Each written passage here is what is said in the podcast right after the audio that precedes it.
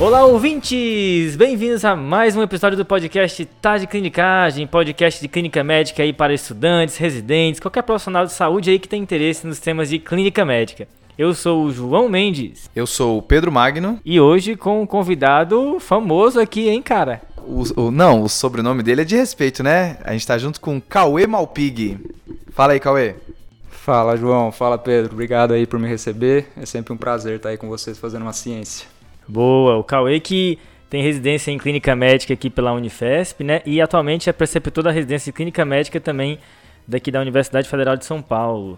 Ele veio aqui hoje para discutir com a gente um caso clínico de edema.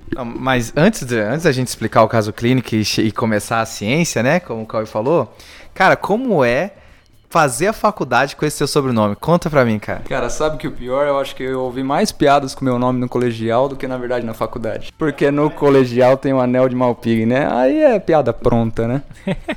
o cara tem a corpúsculo de Malpig. É, glomérulo de Malpig. É um sobrenome bom, né? É melhor do que Mendes, Magno. Isso daí é tanto faz, né? Vamos começar, pessoal, então? Então, explicando como funcionam os episódios de caso clínico aí para os eventuais novos ouvintes.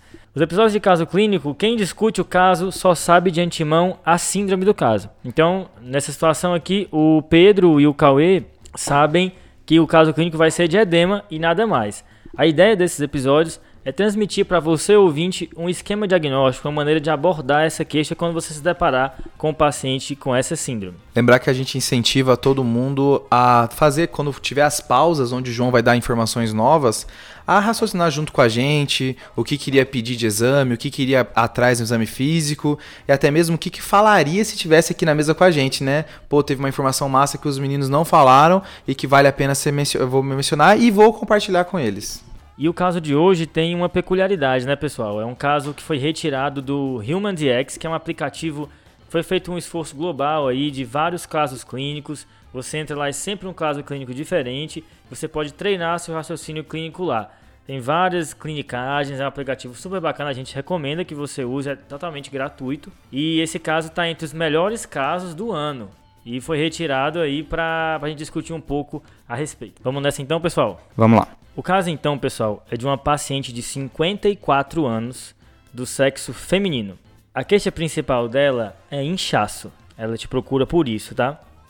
Ela vem no seu ambulatório porque há quatro meses ela vem notando um edema progressivo nos pés que foi subindo para as pernas ao longo do tempo. E hoje ele está chegando próximo dos joelhos. E que, segundo ela, é bilateral. Ela nega ortopneia e dispneia paroxística noturna, não mudou dieta ou medicamentos. Ela se queixa também para você de uma fadiga extrema ao longo do dia. Diz que está muito fadigada também. Diante dos antecedentes patológicos, a paciente tem hipertensão, dislipidemia, diabetes e doença do refluxo gastroesofágico. Ela utiliza para essas comorbidades clortalidona, ramipril, anlodipino, bisoprolol, atorvastatina, ezetimibe, metformina, sitagliptina, canaglifosina e lanzoprazol. Minha nossa senhora! tá, tá bem, tá bem. Ela é ex-tabagista, mas parou há 15 anos e não consegue quantificar a carga tabágica. E é etilista só aos finais de semana, bebendo uma a duas doses de destilado. Não tem nada de relevante na história familiar a paciente mora sozinha e tem dois filhos que a, que a visitam aos finais de semana. E aí, pessoal? Bom, João, então o que você passou para a gente é uma paciente feminina de 54 anos com edema bilateral de 4 meses, né? Então um edema crônico. E que, de importante aí, é uma paciente de risco cardiovascular alto e que faz uso de uma polifarmácia, correto? Polifarmácia é brincadeira, né, Cauê? Se o bisoprolol for para hipertensão, ela está usando quatro remédios para hipertensão, três remédios para diabetes, dois remédios para lipidemia e o lanzoprazol, aquele de lei, assim, só porque toma muito remédio, sabe? O que, que você tem de problema com o lanzoprazol? É porque eu tomo muito remédio, doutor. É o paciente brasileiro, né? Policomorbidades, toma um monte de remédio, é isso aí, mais um dia. É o que a gente vê todo dia no nosso pronto-socorro, né? Esse é aquele paciente que você pergunta para ele, se eu tenho algum problema de saúde? Não, tenho não. Toma algum remédio? Tomo. Pá. Mas assim, eu só queria, antes da gente poder entrar no assunto, assunto edema mesmo, ressaltar uma coisa que a gente comenta em alguns episódios de você escolher o sintoma guia. Ah, por mais que a fadiga extrema seja importante para ela, investigar a fadiga é muito mais complicado que investigar edema eu só vou pensar em investigar, em, em investigar essa paciente pela fadiga ou se eu exaurir a minha investigação do edema ou se ela for queixa única, né? Aí não tem o que fazer. Mas nessa paciente aqui é muito melhor ir pelo edema do que pela fadiga. Ótimo, Pedro. E aí, o que eu considero mesmo, e o que eu sempre falo, pelo menos para os residentes e para os internos, eu acho que a fadiga pode ficar atrás da nossa orelha e a gente vai simplesmente seguir o edema e tentar, se precisar, correlacionar essas duas queixas dela, né? Boa. É, então eu acho que para começar, né, a principal queixa dela aqui é um edema, um edema crônico de quatro meses atrás, bilateral. E eu acho que é importante para a gente ressaltar esse bilateral, porque a gente começa a nossa investigação com edema que é ou unilateral ou bilateral. Acho que a gente pode até deixar para fazer um episódio daqui a alguns dias sobre edema unilateral, né? Para não deixar os nossos ouvintes na curiosidade, a gente pode falar que a principal causa de edema unilateral vai ser TVP, principalmente no contexto agudo, né? Aí, mas aprofundando na queixa, a gente consegue dividir em etapas de investigação, né, Cauê? Onde a primeira etapa a gente vai se preocupar com as coisas mais comuns. E aí eu acho que é o que salta na nossa cabeça mesmo, né? Quais as prioridades que a gente vai ter. Então, esse problema ou ele está no coração, ele está no fígado ou no rim. Antes da gente passar para outras coisas como medicação e doenças de tireoide. Então, desse jeito, a gente, a gente sempre vai pensar se alguma coisa na história me leva a crer que essa paciente ou tem uma insuficiência cardíaca, ou tem cirrose, ou tem alguma pista para disfunção renal, medicação e tireoide. Pronto. Vai ter coisa que às vezes fica mais crachado, né? Insuficiência cardíaca e cirrose é mais fácil de você pescar na anamnese, no exame físico, do que às vezes uma disfunção renal, ou do que uma síndrome nefrótica. Às vezes isso você só vai conseguir confirmar e, e, e, e fechar bem o seu, a sua hipótese com os exames laboratoriais. Pensando nas cinco hipóteses, ela tem motivo para ter insuficiência cardíaca, né? Paciente de risco cardiovascular alto, em que a primeira coisa que salta aos nossos olhos é realmente uma doença cardíaca, uma insuficiência cardíaca. E o que a gente vai querer procurar para ela no exame físico, eu acho que de maior probabilidade é uma B3, que fala muito a favor, quando presente, de uma insuficiência cardíaca. E lógico, vamos auscultar o pulmão, vamos ver se ela tem crepitação bilateral ou se não tem crepitação bilateral, se ela tem turgência jugular patológica, se ela tem refluxo hepatojugular. Boa, né? Ela tem coisas na história que falam contra IC, né? Que ela não tem ortopneia, não tem dispneia paroxística noturna, mas isso não exclui, né? A gente vai procurar essas coisas no exame físico como o Cauê mencionou. Boa. Ela tem motivo para ter cirrose também, né? Uma das etiologias crescentes de cirrose nos últimos anos é NASH, né? Ela pode estar tá manifestando agora, mas o padrão de edema incomoda, né, Cauê? Sim, o padrão de edema incomoda bastante, eu acho, né, Pedro? É um padrão que começou mais distal, progrediu para proximal e a gente não viu aumento de volume abdominal, né? Talvez isso aí também fale um pouquinho contra, mas vamos ter que procurar no exame físico. Acho que vale a pena dizer que se a paciente tiver uma CIT pequena, moderada, ela pode não notar, né? Dependendo inclusive do hábito corporal da paciente, isso pode atrapalhar a percepção. Então, também eu coloco essa, essa ponderação aí. Para renal, ela também tem coisa, né? Quando a gente fala de causa renal, a gente pensa em duas coisas principalmente. Um paciente com, com redução de taxa de filtração glomerular, que está começando a evoluir num quadro de hipervolemia mesmo. Ou um paciente que tem uma função renal normal, mas está abrindo um quadro de síndrome nefrótica. Eu acho que com certeza ela tem background para ter tudo isso. Ela é uma paciente, então, diabética com uso de mais de uma medicação e ela é uma paciente hipertensa com uso de muitas medicações. A gente tem que entender qual que é o contexto, se ela é bem controlada, se não é bem controlada, e aí fala mais a favor desse risco cardiovascular dela ser mais alto. Boa, e talvez uma informação útil também é quanto tempo que ela é diabética, né? Essas comorbidades ela descobriu há 10 anos, tá? Hipertensão e diabetes que vocês falaram aí. Reforçando aí pra gente, né? Boa. Então, assim, a gente já falou de coração, fígado e rim, falta medicamento e tireoide, né? Medicamento ela tem um grande causador aí. Muita gente já deve ter visto na, na, na vida, que é o edema devido a anlodipino, né? Famoso. É, e o anlodipino está aí no meio desse monte de medicação que ela faz, mas não vai ser esquecido, né? Então o anlodipino eu acho que ele depende de quando ele entrou e depende também da dose que ela está fazendo.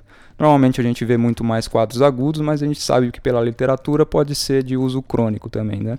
Tem outros também, inclusive beta-bloqueador pode fazer edema também, tá? Tá nas listas de revisões e ela tem esse bisoprolol meio perdido aí. Massa, não sabia essa do beta-bloqueador não. Ela tá usando 10mg de anlodipino por dia, tá? Ótimo.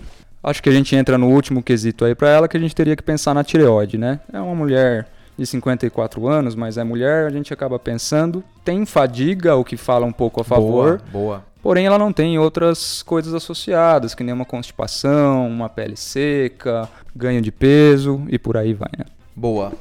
E aí uma coisa que às vezes eu gosto de bater na tecla, quem está no meu dia a dia lá nos hospitais sabe que eu falo um pouquinho sempre para lembrar pelo menos da fisiopatologia, não que a gente precisa saber os pormenores.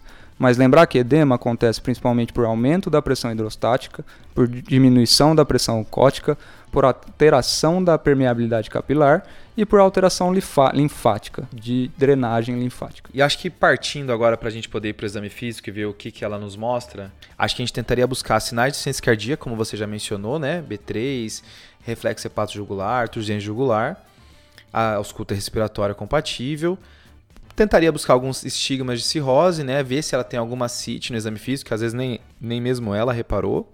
E a gente pode buscar algumas alterações da tireoide, né?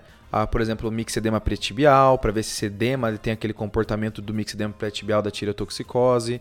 Se tem a oftalmopatia, né? Ou até mesmo bócio, né? Que aí poderíamos falar tanto de, de hipotireoidismo quanto de, de tireotoxicose. É, eu acho que tá ótimo, Pedrão. Eu só queria, só para acrescentar, eu acho que a gente tem que falar um pouquinho do edema, que o edema do hipotiroidismo é um pouquinho diferente, né? Então é aquele edema que a gente não vai ver cacifo e nos outros, em a grande maioria, a gente vai ver cacifo, né?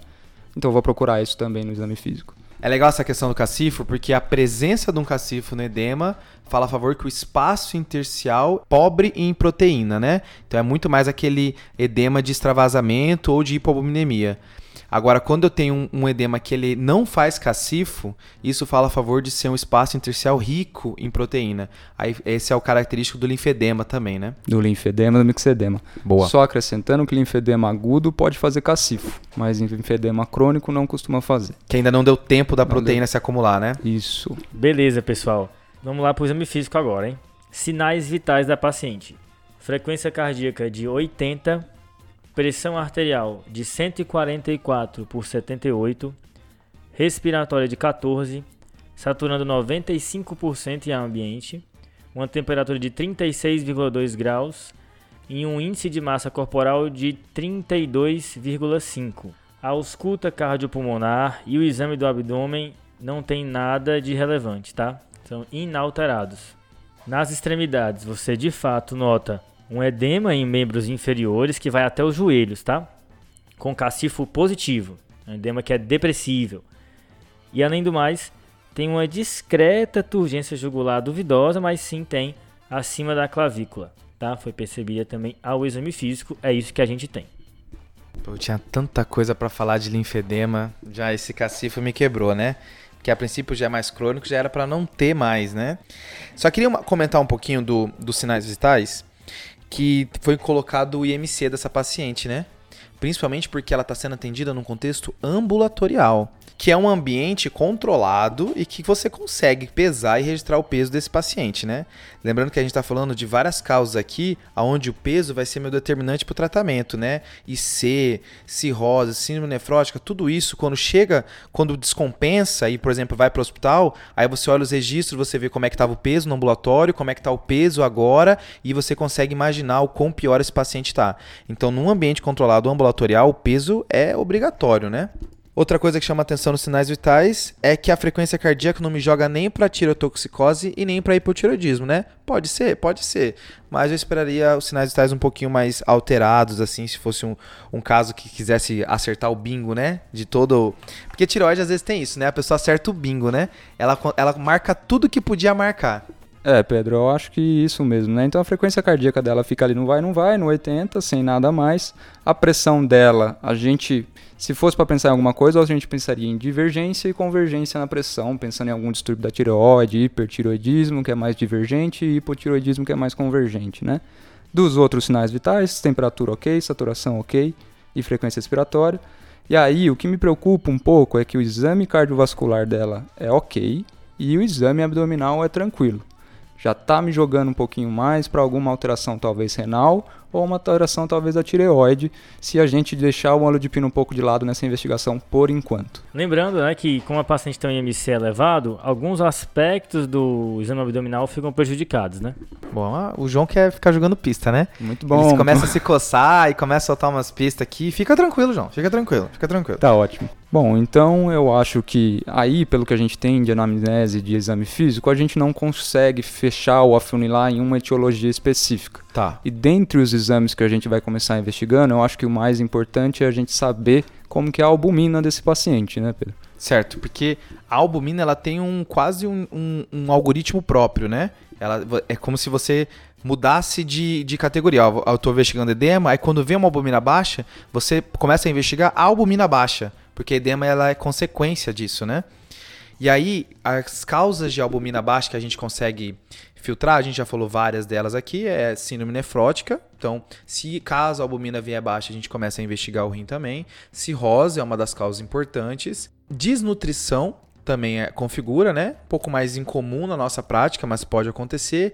E aí tem uma quarta doença que a gente levanta ela principalmente quando as três primeiras são negativas. O paciente que não tem síndrome nefrótica, não tem cirrose e não tem nenhuma história de desnutrição, que é a enteropatia perdedora de proteína, tá? É uma síndrome onde a lista de doenças que fazem isso é enorme, onde o paciente é o que é o nome, ela começa a perder proteína pelo intestino e até evoluir para uma hipoalbuminemia, tá?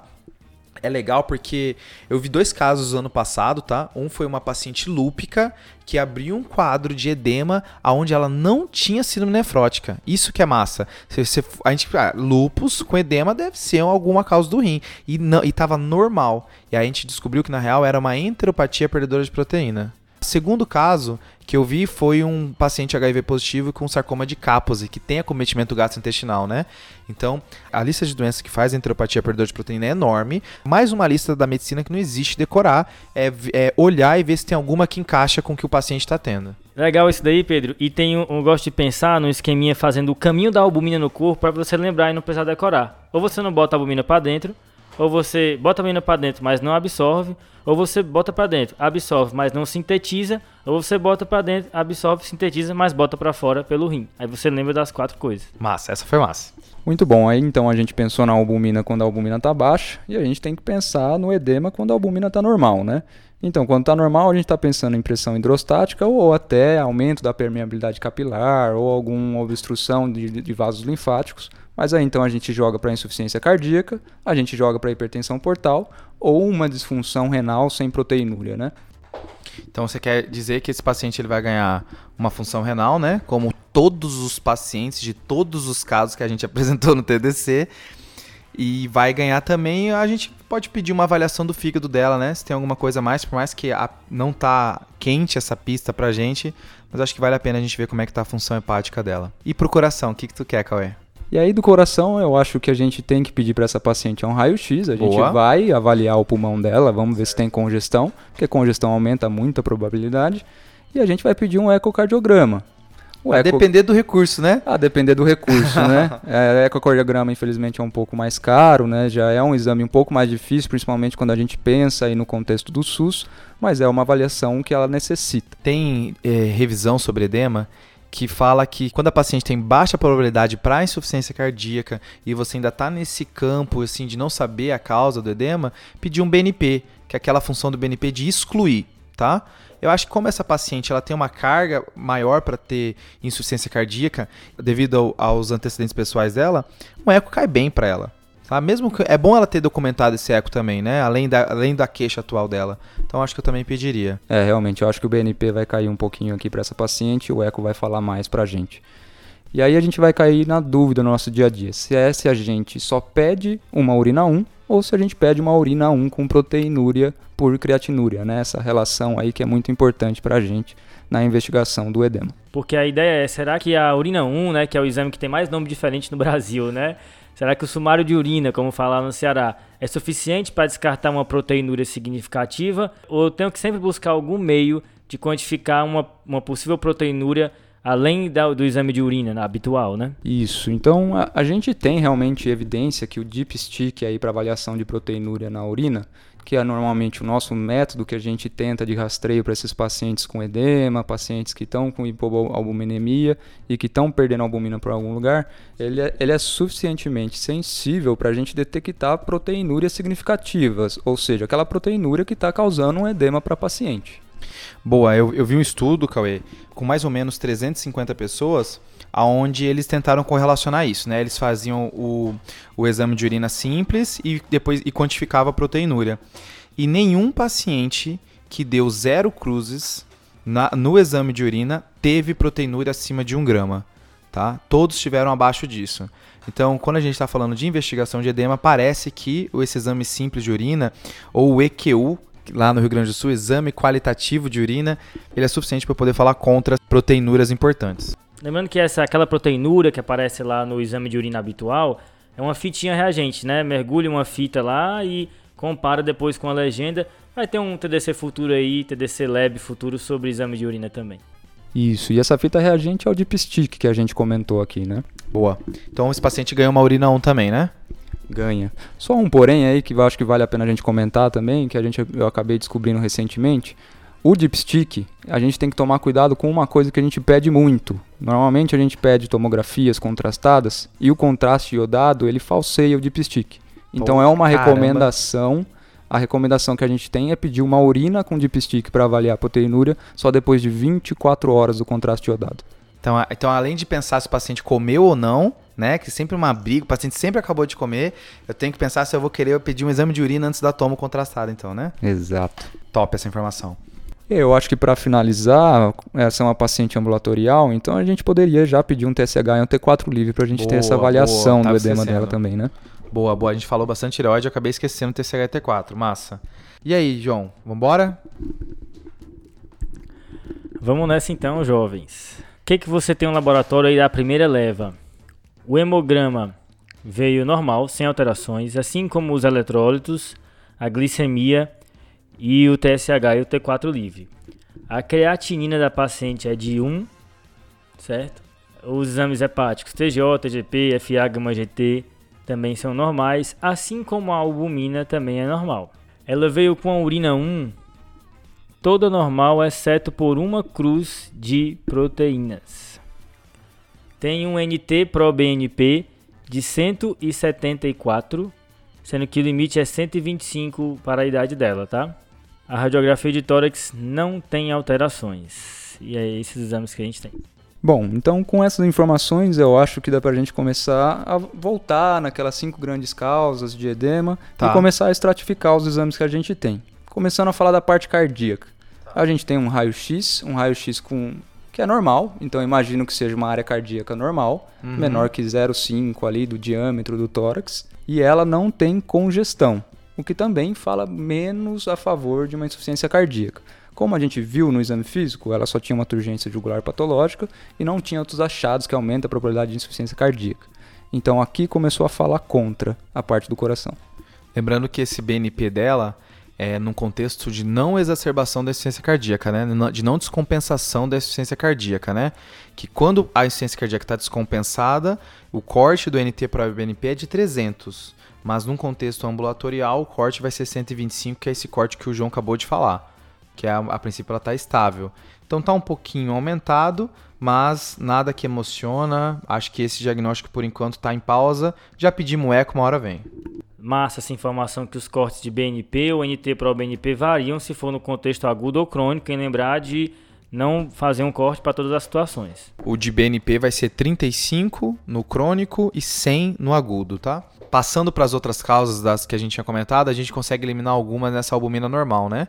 Cirrose caiu com esse perfil de exames laboratoriais, onde não tem nada para lesão hepática e a albumina normal também fala contra.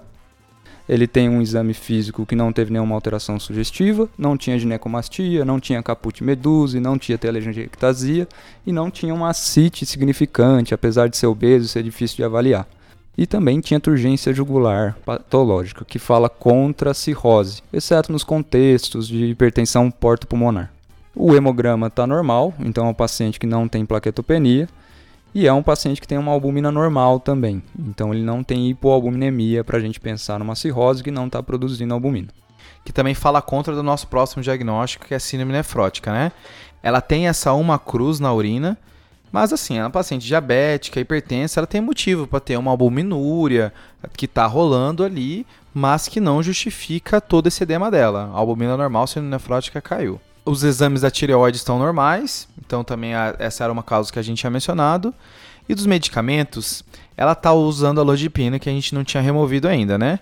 Ela é uma paciente que está hipertensa, utilizando três antipertensivos de primeira escolha, o bisoprolol está ali também, e, e, ela continua com uma PA elevadinha, né? Acho que o ideal seria a gente, depois que exaurir as causas mesmo de edema, a gente atribuir essa nodipina. O que, que você acha, Cauê? Isso, eu acho que a primeiro momento, acho que foi até a maneira correta a gente manter o nodipino, porque é uma paciente aparentemente descontrolada e com uma hipertensão de difícil controle, né? Então escolhemos as causas mais importantes e depois tentaremos tirar o nodipino principalmente se for uma queixa que está incomodando muito a paciente. Ó, então assim, enquanto a gente aguarda o ECO, a princípio não fechou nenhuma das primeiras causas que a gente mencionou, né? E aí tem o próximo passo, que seria o edema, onde o, o, a primeira leva veio tudo negativo, não me apontou. Aqui a gente consegue mencionar algumas, né? Doença venosa crônica, linfedema, é, síndrome da apneia obstrutiva do sono e edema idiopático. Tem outras coisas, mas acho que a gente consegue. Essas são. Acho que a gente levanta como as principais aqui.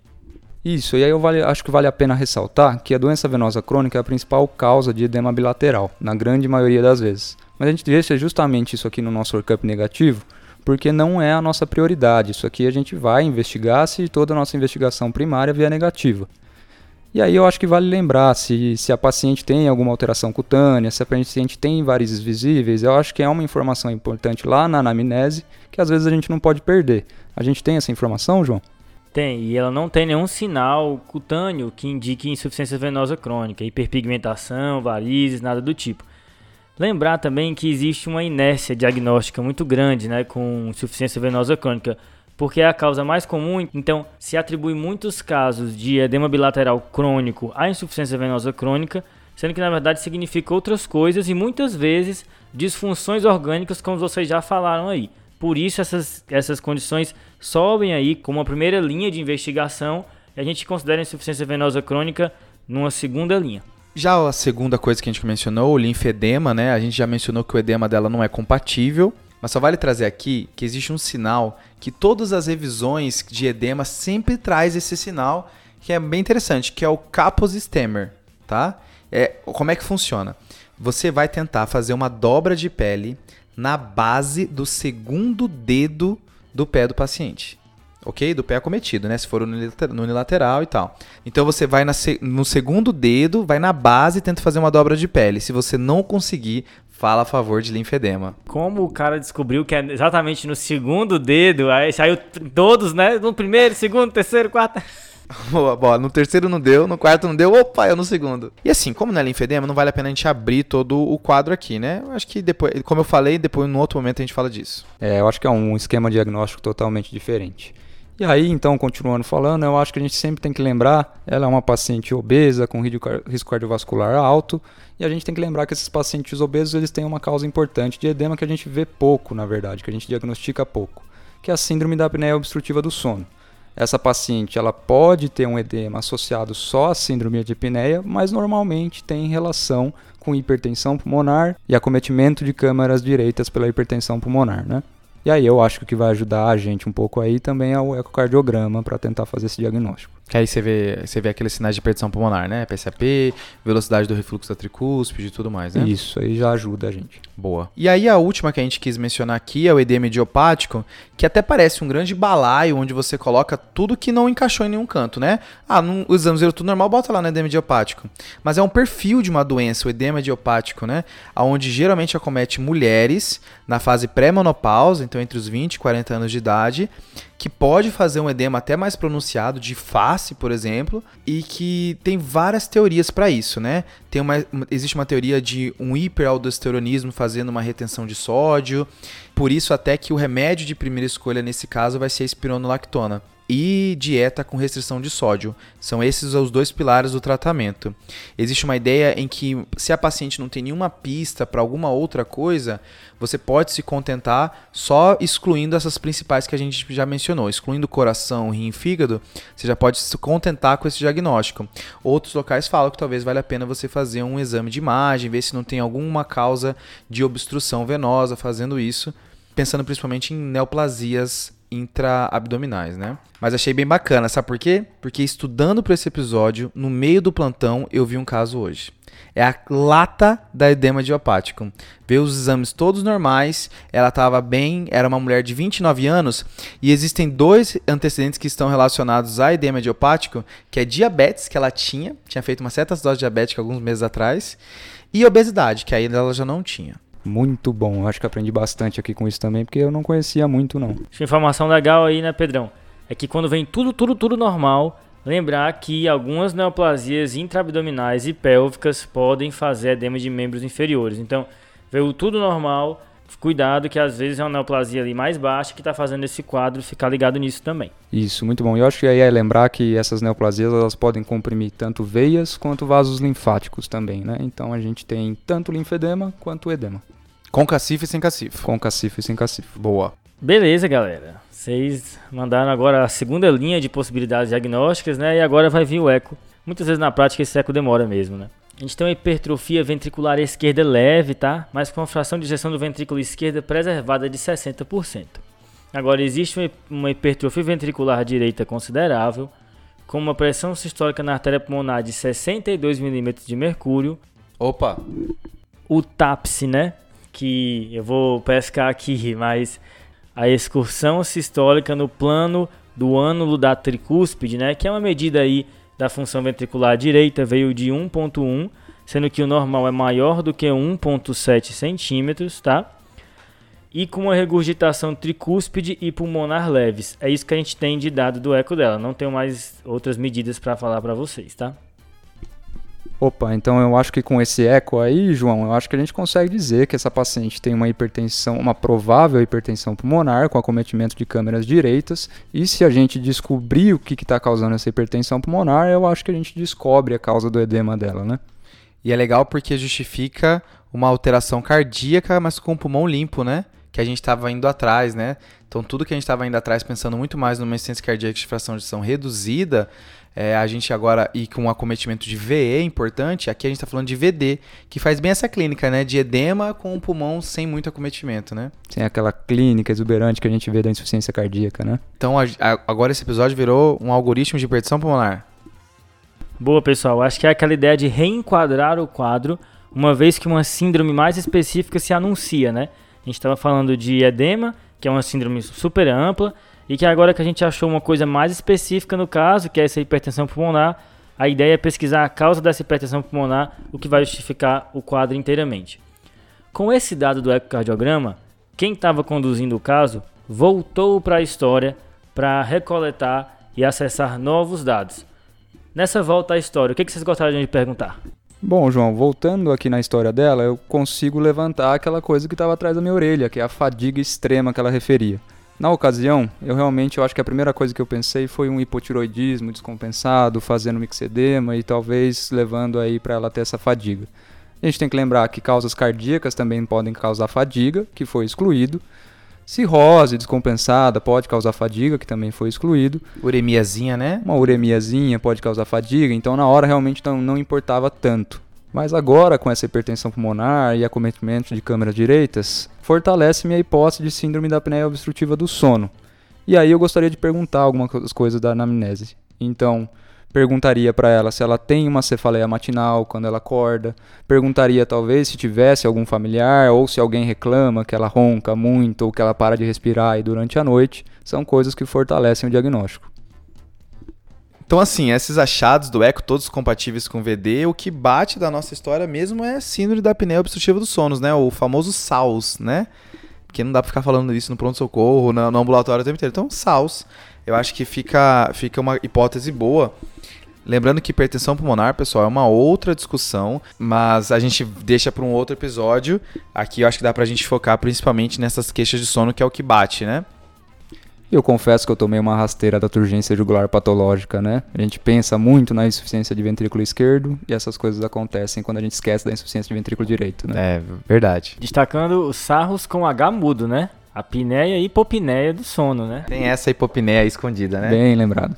É, vocês lembram que a paciente mora só, né, galera? Então, ela não sabe dizer se ela ronca, se ela suspira, o que que rola quando ela tá dormindo. Mas, de fato, essa fadiga é importante. Ela sente que o sono dela não descansa, ela acorda sempre cansada e se sente muito sonolenta ao longo do dia. Aí pronto, né? Então vai, João. Agora que você tá aí, já dá polissono já. Então, foi feita uma polissonografia em seguida e a paciente apresentou um índice de apneias e hipopneias de 30 eventos por hora, tá?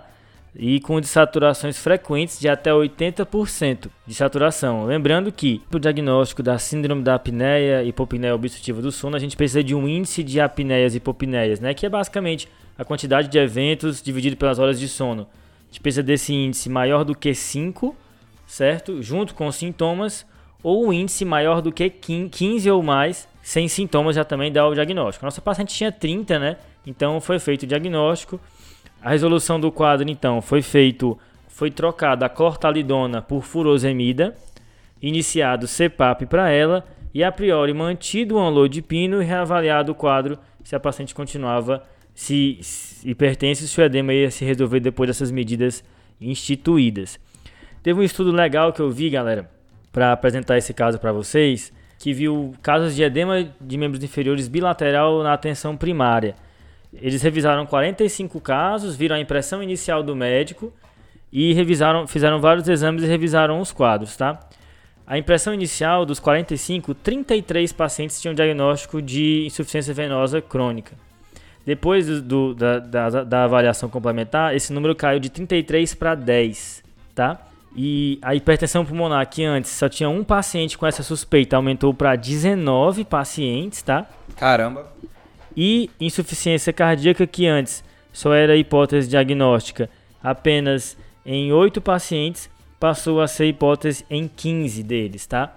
Então, mostrando aí que existe um, apesar de insuficiência venosa crônica realmente ser uma causa mais comum, existe um super diagnóstico dessa condição e um subdiagnóstico de insuficiência cardíaca e hipertensão pulmonar, tá?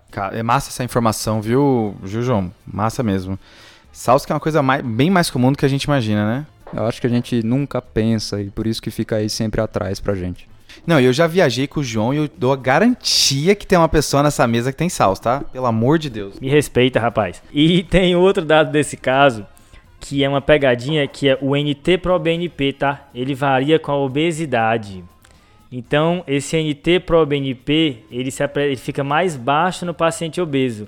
Então, talvez esse NT pro BNP não estava alto justamente por conta da obesidade dela. Então, uma pegadinha do caso aí pra gente. Pô, o cara viu falando de NT pro BNP e ficou quieto com essa informação, né? É verdade. Esse é o tipo de informação que você lê, acha massa e nunca mais usa, né? É isso aí, galera. Curtiram o caso? Pô, muito bom o caso, viu, João? Acho que abre a nossa cabeça, né? Quando a gente vê um caso de edema que sai um pouquinho do nosso diagnóstico principal aí, né? Sempre é importante a gente ter o workup negativo na nossa cabeça, porque se a gente não acha o que a gente espera achar, a gente tem que ter outros diagnósticos também nesse conjunto, né? E assim, repetindo o episódio anterior, acho que vale a pena a gente mencionar o que, que foi interessante na nossa leitura para o episódio e que às vezes acabou ficando para trás porque o caso não se desenrolou, né? Uma coisa que eu vi é quando pedir tomo para esses pacientes que você está pensando em neoplasia, tá? Isso foi, isso eu tirei de um artigo de revisão de 2006 de uma revista de medicina da família e ele fala que o ideal é você pensar em pedir uma tomo e fazer já um exame retal e pélvico mais aprofundado quando o paciente ele está acima de 40 anos de idade, tem um edema unilateral e tem ou sintomas pélvicos ou perda de peso, né? Acho que são os sintomas que realmente vai nos preocupar, né? Aí esses pacientes vale a pena ganhar. Se for presença de linfedema, é importante também você ter o seu sarrafo mais baixo para você pedir uma toma, porque linfedema já aumenta a chance de você poder ser um tumor. Fechou? É uma coisa legal de pesquisar no exame físico e que é, aumenta o risco de um paciente ter apneia obstrutiva do sono, mais do que a obesidade em si, é a circunferência abdominal aumentada e a circunferência do pescoço aumentada, tá? Maior aí do que 43 centímetros em homem, ou maior do que 40 centímetros em mulher, tem alguma variação nisso, mas lembrar que quanto maior a circunferência do pescoço, maior a chance da pessoa ter apneia obstrutiva do sono, a sarros, né? E você, Cauê, o que, que você destacaria aí? Eu acho que o que vale a pena a gente comentar um pouco também é que depois que a gente passou do nosso workup negativo, disso que a gente falou, da doença venosa crônica, linfedema, SALS e, e mixedema, a gente tem que pensar também então em causas intermitentes de edema, que às vezes a gente realmente esquece que existem. Aí é principalmente que a gente tem que falar é síndrome carcinoide, mastocitose e síndrome do extravasamento capilar tá? O cara veio com raridade aqui, né? Pegou pesado. Esse aí que o cara mete na visitinha ali, né? Ó, tem umas causas de intermitente, pá. Boa. Fechamos então, pessoal? Fechou. E chegou a hora dos salves, né? Tem algum salve engatilhado aí, João? Deixa eu começar aqui já dando a tradição de Faustão do programa, né? É, vou mandar um salve aqui para Carla Brígido, que fez clínica médica na Unicamp e é cearense também. Diz que gosta de ouvir um sotaque cearense aqui no podcast. Diz que espalha a palavra do TDC para onde ela vai. Um abraço aí, Carla. Valeu. E você, Cauê? Bom, deixa eu aproveitar a brecha aqui, né? Então eu vou dar um salve aí para alguém que eu sempre faço ela escutar vocês comigo e ela tem um grande prazer de escutar também. Pra minha namorada Cibele, mandar um beijo aí pra ela. Fazendo filme, hein? Brincadeira, né, cara? O TDC vai virar uma plataforma de reconciliação de relacionamento, cara. Pelo amor de Deus. Brigou com seu parceiro aí. Brigou com o seu parceiro, manda uma mensagem pra gente que a gente faz um episódio e você manda um abraço no final, tá tudo combinado já. A gente manda os preços por WhatsApp. Valeu, valeu, ela vai adorar. E o meu salve vai pro Alexandre Tasqueto, que mandou lá no Twitter, hein? Mandou no Twitter é, recomendando o episódio de depressão. Episódio de número 52. E aí ele recomenda na ideia de que a gente tá no setembro amarelo, né? Então é um episódio pra gente reouvir, ver se tem alguma outra informação e aumentar nossa sensibilidade para essa doença, né? Exatamente. Lembrando que no Twitter a gente está querendo utilizar cada vez mais, né? Tá rolando alguns tutoriais aí, uma vez a cada semana. Estamos é, incentivando o pessoal a migrar para lá porque é uma rede social boa para médio, tem bastante coisa lá. Mais uma frente aí que o GDC está desbravando. Top. Cara, e o desafio da semana passada, como é que ficou? O desafio da semana passada foi feito pelo Guilherme Guzman, né? No episódio de fibrilação atrial, ele fez um casinho clínico onde o paciente tinha uma fibrilação atrial, começou a utilizar o mildarona para controlar o ritmo, e aí controlou no início e depois o paciente piora, vem com a FIA muito pior, com falta de ar e tudo mais. Aqui a solução é que o paciente ele fez uma tirotoxicose induzida pela mildarona, né? A gente teve algumas pessoas que acertaram, Vou citar três aqui rapidinho. Boa, hein? A primeira foi a Rosa Galvão, que está no quinto ano da Universidade Federal de Roraima. Abraço para todo mundo de Roraima. O outro foi o João Matheus Tussolini Marcon, que é lá da UFPR. Abraço, Matheus. E o terceiro foi o Yuri de São João da Boa Vista. Mandou bem, hein? Fechou? Como tradição, Cauê, nosso convidado ele faz o desafio, tá? E o que, que você traz de desafio para a semana que vem aí? Então tem um engatilhado aqui, Pedrão. Chega uma paciente para você, uma paciente mulher, jovem, e conta uma história para você que ela já teve três tromboses na mesma perna. Qual? Na perna esquerda. Na perna esquerda. Qual que é o diagnóstico dessa paciente? Azar, né? Sempre a mesma perna, bicho. Brincadeira. Tem coisa aí, né? Tem coisa aí. Pessoal, lembrar de seguir a gente no arroba lá no Instagram. Lembrar de assinar a gente no seu agregador, que aí toda quarta-feira vai dropar um episódio novo lá, avisando, ó, chegou o episódio novo para vocês. Fechou? Agradecer o Cauê aí pela participação, né? Valeu demais, a discussão super rica aí nesse caso de edema. E que não deve ser o último caso de edema aqui do podcast, né?